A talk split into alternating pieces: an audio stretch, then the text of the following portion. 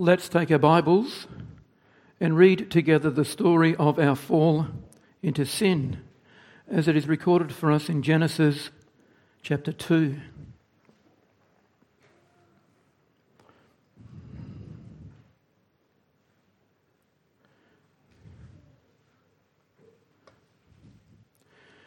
Genesis 2, we start at verse 25 and then we read through chapter 3.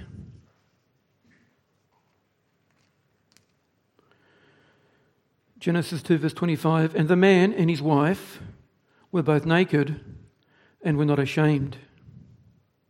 Now the serpent was more crafty than any other beast of the field that the Lord God had made. He said to the woman, Did God actually say, You shall not eat of any tree in the garden? And the woman said to the serpent, We may eat of the fruit of the trees in the garden. But God said, You shall not eat of the fruit of the tree that is in the midst of the garden, neither shall you touch it, lest you die. But the serpent said to the woman, You will not surely die, for God knows that when you eat of it, your eyes will be opened, and you will be like God, knowing good and evil. So, when the woman saw that the tree was good for food, and that it was a delight to the eyes, and that the tree was to be desired to make one wise, she took of its fruit and ate. And she also gave some to her husband, who was with her, and he ate. Then the eyes of both were opened, and they knew that they were naked and they sewed fig leaves together and made themselves loincloths. And they heard the sound of the Lord God walking in the garden in the cool of the day. And the man and his wife hid themselves from the presence of the Lord God among the trees of the garden. But the Lord God called to the man and said to him, Where are you?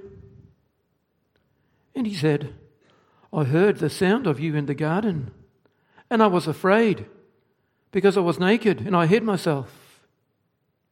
He said, Who told you that you were naked? Have you eaten of the tree of which I commanded you not to eat? The man said, The woman whom you gave to be with me. She gave me fruit of the tree, and I ate. Then the Lord God said to the woman, What is this that you have done? The woman said, The serpent deceived me, and I ate. The Lord God said to the serpent, Because you have done this, cursed are you above all livestock and above all beasts of the field. On your belly you shall go, and dust you shall eat all the days of your life. I will put enmity between you and the woman, and between your offspring and her offspring. He shall bruise your head, and you shall bruise his heel. To the woman he said, I will surely multiply your pain in childbearing. In pain you shall bring forth children. Your desire shall be contrary to your husband, but he shall rule over you. And to Adam he said, Because you have listened to the voice of your wife, and have eaten of the tree of which I commanded you, you shall not eat of it. Cursed is the ground because of you. In pain you shall eat of it all the days of your life. Thorns and thistles it shall bring forth for you, and you shall eat the plants of the field. By the sweat of your face you shall eat bread, till you return to the ground. For out of it you were taken for you are dust, and to dust you shall return.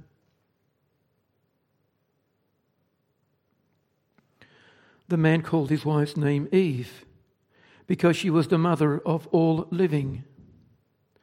And the Lord God made for Adam and for his wife garments of skins and clothed them. So far, the reading of God's holy word. This afternoon, I preach to you the word of God as we confess it in Lord's Day 2 of our Catechism. Lord's Day 2 on page 518 of the Book of Praise. Page 518 under the heading, the first part, Our Sin and Misery. Lord's Day 2. From where do you know your sins and misery? From the law of God. What does God's law require of us? Christ teaches us this in a summary. In Matthew 22, you shall love the Lord your God with all your heart and with all your soul and with all your mind. This is the great and first commandment. And a second is like it you shall love your neighbor as yourself. On these two commandments depend all the law and the prophets. Can you keep all this perfectly? No, I am inclined by nature to hate God and my neighbor.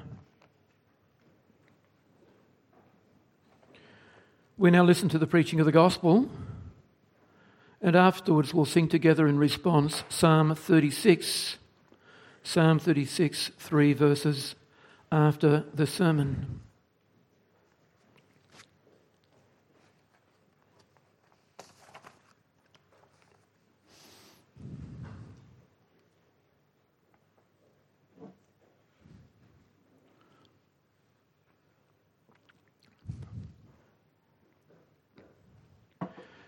Beloved, congregation of our Lord and Saviour Jesus Christ, do you love yourself? Do you think it's normal for people to love themselves? Many Christians today argue that we need to learn to love ourselves because if we don't love ourselves, how can we possibly love our neighbours as ourselves. And that sounds very reasonable. Except, it's not what the Bible says. Because the Apostle Paul, in Ephesians 5, verse 29, if you want to look it up, in Ephesians 5, verse 29, Paul says, No one ever hated his own flesh, but instead nourishes and cherishes it. No one hates himself. Instead, whether we know it or not, we all love ourselves. No, this does not mean that every young lady who stands in front of the mirror is happy about the way she looks. We do not all love ourselves in the sense that we think we are the greatest. But do you know what it means to love yourself? When my hand touches a hot stove, I naturally pull my hand away. Why? Because I love myself and I want to protect myself from pain even when I do things I don't like, like homework. Even when I do things and you look at me and you think that I'm punishing myself, like exercise. Maybe I do it because I want to avoid something that seems even worse.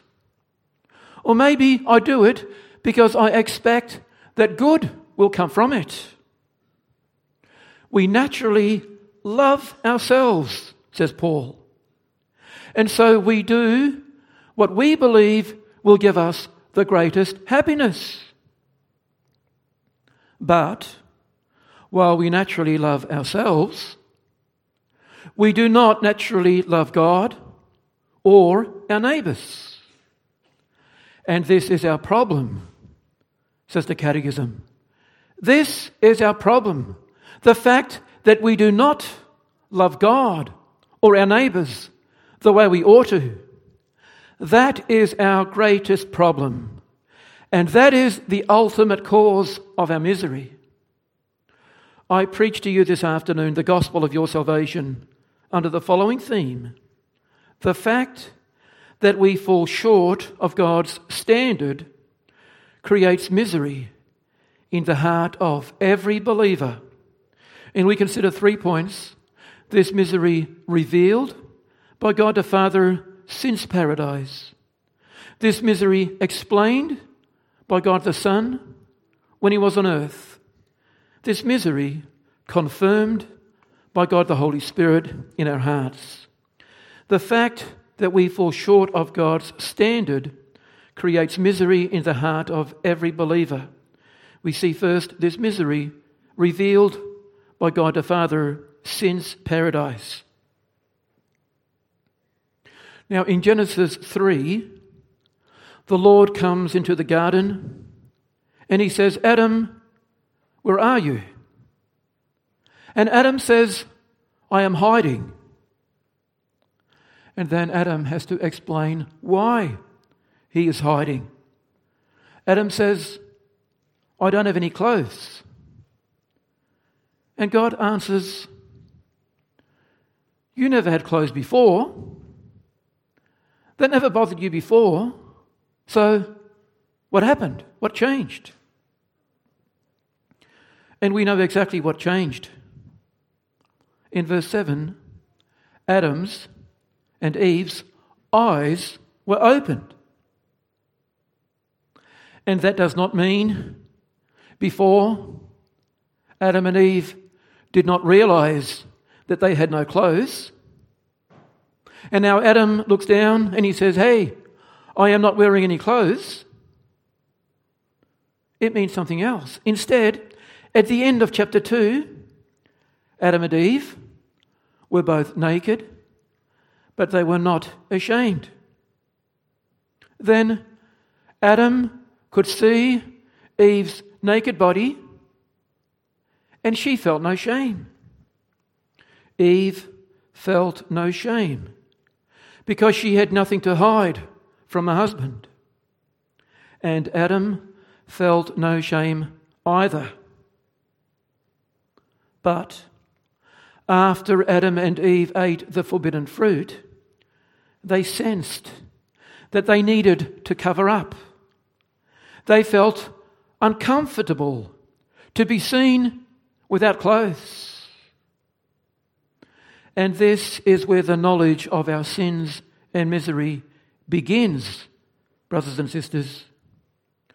God created Adam and Eve to know each other and to be fully known. The fact that they were naked and not ashamed, that symbolized the deeper spiritual reality that they had nothing to hide. They felt comfortable sharing everything, being completely open with each other. There was no need to pretend or cover up. Eve was confident that Adam could know her fully and still love her perfectly. But when Adam and Eve fell into sin, their eyes were opened and they saw that they were naked. Then Eve still wanted Adam to love her, but she felt that there was something inside her, something that made her unlovable. She felt that if Adam would really know her, he could not possibly love her anymore. And so she felt that she needed to cover up. Because otherwise, Adam could not possibly love her. And this is now our problem, brothers and sisters. We want to be loved. In fact, we were created to love and to be loved but we don't feel worthy of being loved. We want to be loved, but we are afraid that if people would really know what's inside, they would reject us. And so we feel that we need to wear clothes so that we can control how much other people know about us. And we can control what other people think of us because we are all afraid that if people would really know us, they could not possibly love us anymore. And this is where God's law comes into the picture. We know our sins and misery from God's law. We confess in Lord's Day 2. And no, no, this does not mean before the Israelites came to Mount Sinai and before God gave them the law, they were all happy with not a problem in the world and no knowledge of any sins or misery. No, God's people did not discover sins and misery when God gave them the law. Of course not. Because before that, the Israelites were slaves in Egypt. There, they experienced plenty of misery. But they did not understand the source of their misery. They did not understand that the ultimate cause of all their pain and all their sorrow was the fact that they were sinners living in a world that was broken through their fall into sin. And so God gave them the law. God gave them a long list of commandments, a list so long and covering so many areas of life that they were always breaking one commandment or the other. Because God wanted to teach them that all misery and all pain and all trouble comes from our sin. For Adam, for Adam, before he knew anything about God's law, there were thorns and thistles misery for Eve. Before she knew anything about God's law, there was pain in childbearing. For the Israelites in Egypt, there was the misery of being slaves. To such people who experienced plenty of misery, God gave His law to teach us that the ultimate cause of all our pain and all our suffering and all our misery is our fall into sin. That is our first point.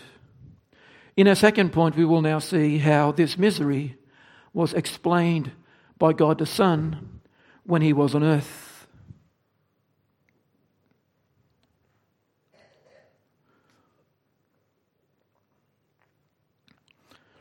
When the Lord Jesus was on earth, they asked him what was the greatest commandment.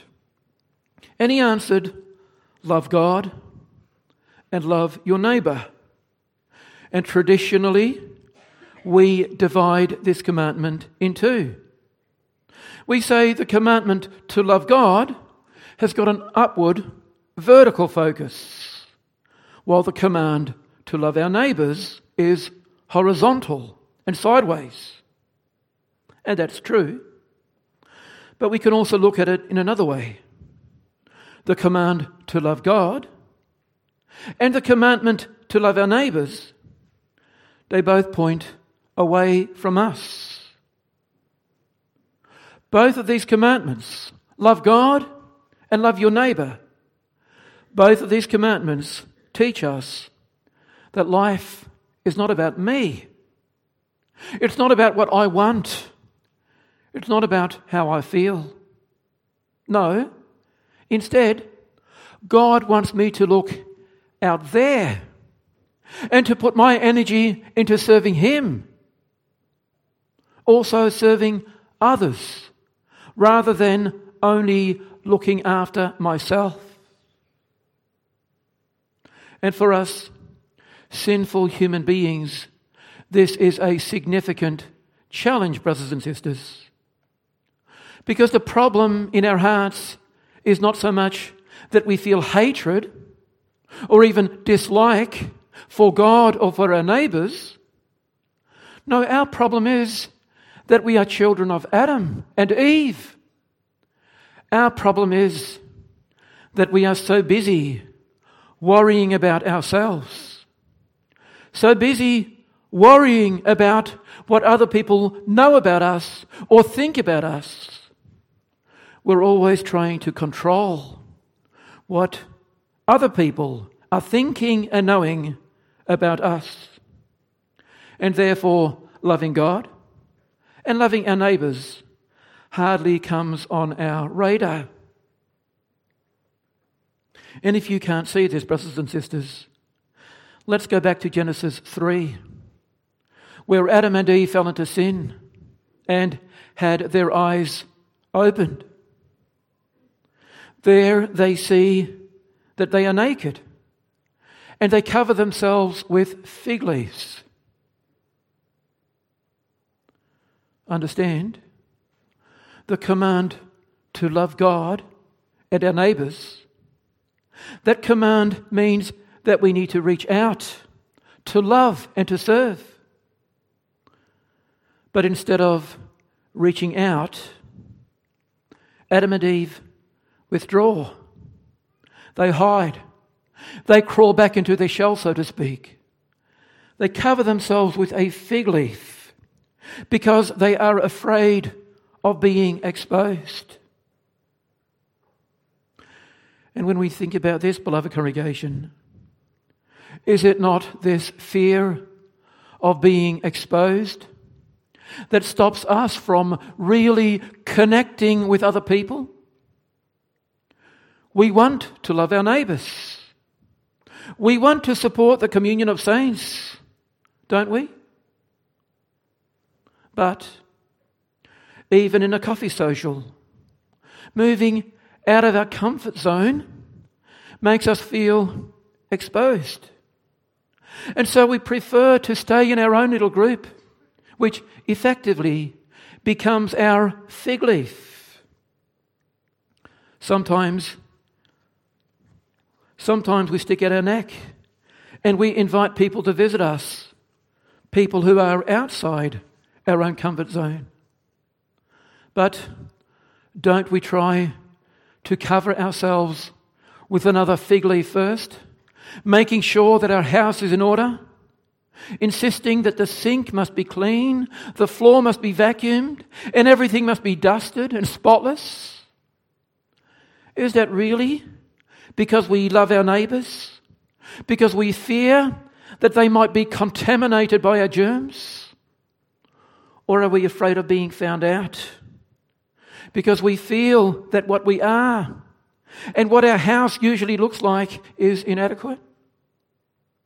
Sometimes, when we get company, don't we prepare special meals because we feel that normal is inadequate? Can we not sense, beloved congregation, that much of our energy goes into creating fig leaves and then hiding ourselves behind those elaborate fig leaves because we feel so inadequate. When we visit close friends, then we don't need to dress special. We don't need to cover ourselves with an extra fig leaf. But when we visit people we don't know so well, we feel more vulnerable. And then the way we dress up pretending, of course, that we have not dressed up? Is that not our way of controlling what they think about us? Again, because we do not really believe that we are worthy of being loved, we hide behind fig leaves. We do what we can to control what other people know about us and what other people think of us. And then we might say, beloved congregation, those fig leaves are the cause of our problem. We might say, stop covering up and start being honest. But can we afford that? Because remember, when God asked Adam about eating the forbidden fruit, Adam blamed Eve? Not because Adam hated his wife, not because Adam wanted to get Eve in trouble, but for Adam, protecting himself was so natural that giving the blame to Eve was automatic. It was his sinful nature. And what Adam told God about Eve was true, was it not? Eve had given him the forbidden fruit, had she not? So, why should Adam not tell God what had happened? That his wife was really to blame? What was Adam supposed to say otherwise? And now, the point, beloved congregation, is not what Adam said to God. The point is not that Adam got Eve into trouble. Instead, the point is that Adam was a sinful man. And now Adam's heart was so twisted and his mind was so corrupted that Adam did not even understand that he was protecting himself. Adam did not understand that he was not loving his wife. Adam was so busy looking after himself that he did not even realize that he was being horribly disloyal to his wife and damaging his relationship with her. And then, when Adam betrayed his wife, Eve learned, of course. Eve learned, of course, that she also needed fig leaves she needed to protect herself from her husband, who was, after all, focusing his energy on looking after himself, even when it hurt her in the process. The prophet Jeremiah, he writes in chapter 17 that the human heart is deceitful above all things and desperately sick or corrupt to the extent that we cannot understand it. Like Adam, we always think first about ourselves. Like Adam, our first reaction is always fear that our inadequacy might be exposed. And so, like Adam, we do what we can to protect ourselves and how we hurt other people in the process. We are so selfish that often we don't even think about that. But the Lord Jesus Christ says, think about God first. Love God first. And then love your neighbor as yourself. That command that command for the natural man is impossible because it means we need to stop doing what we have been busy with 24 7 ever since we fell into sin in paradise. It means instead of putting all our energy into protecting ourselves and hiding behind fig leaves, trying to control what other people think about us, we need to stick out our neck and we need to serve God and we need to love our neighbours, even when there is a cost that we have to pay. Brothers and sisters, when God says, do not work on Sundays, when God says, don't cheat on your tax forms, that's pretty simple when the minister says, read your Bible and pray. Changing our behavior is easy. Changing behavior is always easy. Even learning to control our temper, even putting bad habits out of our lives can be done with a little bit of willpower. Changing behavior is always quite easy. But the Christian faith is not about changing behavior. Instead, the command to love God and our neighbours raises an issue that we need to resolve in our hearts. We need to understand that Adam felt a need to cover himself from the eyes of Eve and from the eyes of God because he understood that there was something really horribly wrong with him. And he thought, if anyone would know me the way I really am, they could not possibly love me. So I need to hide. I need to cover up what is so shameful. And if I can cover up my sin by blaming my wife, I will gladly do that because I love myself. And now we need to believe that because we are children of Adam, we have the same problem. That is our second point. In our third point, we will now see how this misery is confirmed by God the Holy Spirit in our hearts.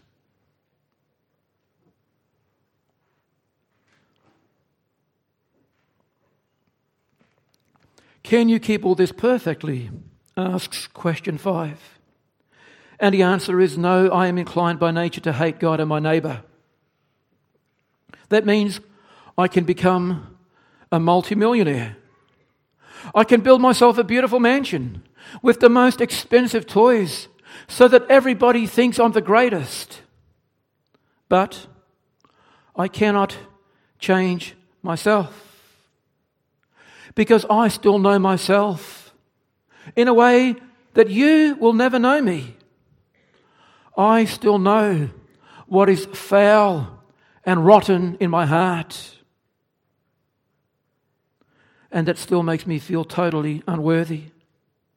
And nothing that I do, nothing that I have, can stop me from wanting desperately to stay hidden behind my fig leaf and put my energy into looking good on the outside and convince everyone that I am okay.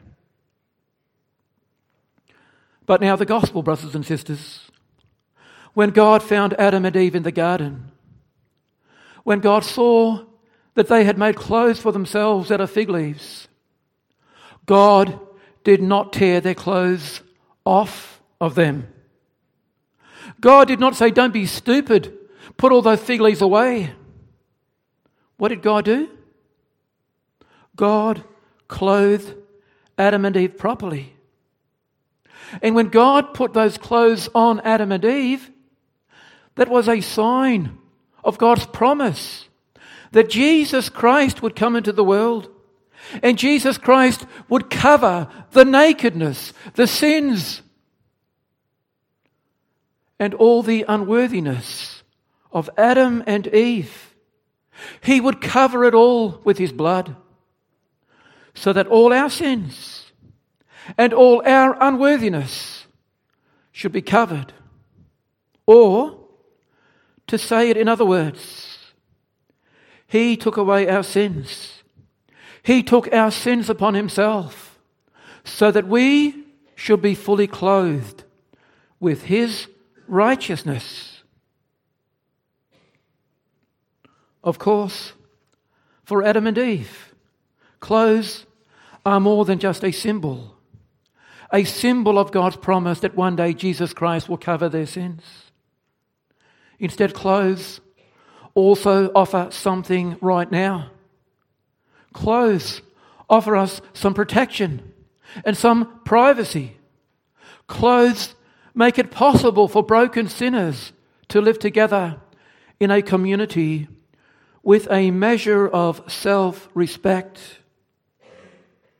Because even if we know that we are all sinners, equally deserving of God's punishment, and equally forgiven,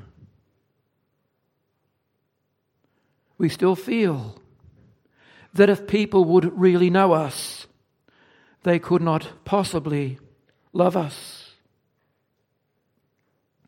And when we understand this, we begin to understand how the gospel of our deliverance is connected to the story of our sins and our misery. Brothers and sisters, it is necessary that the preaching urges us to believe in Jesus Christ. It is necessary that the preaching encourages us to be a living congregation and an active communion of saints. Our young people and our elderly members need more attention and better care. Marriages and family life always needs more attention. It is all very, very important. But the reality, the reality that we are struggling with the most is the fact that we are all broken people, hurting people. Every one of us is struggling to survive from day to day behind those fig leaves that kind of cover most of our weaknesses and our shortcomings. And make no mistake, even those people who seem to have it all together, including ministers and elders and deacons, we all have the same struggles.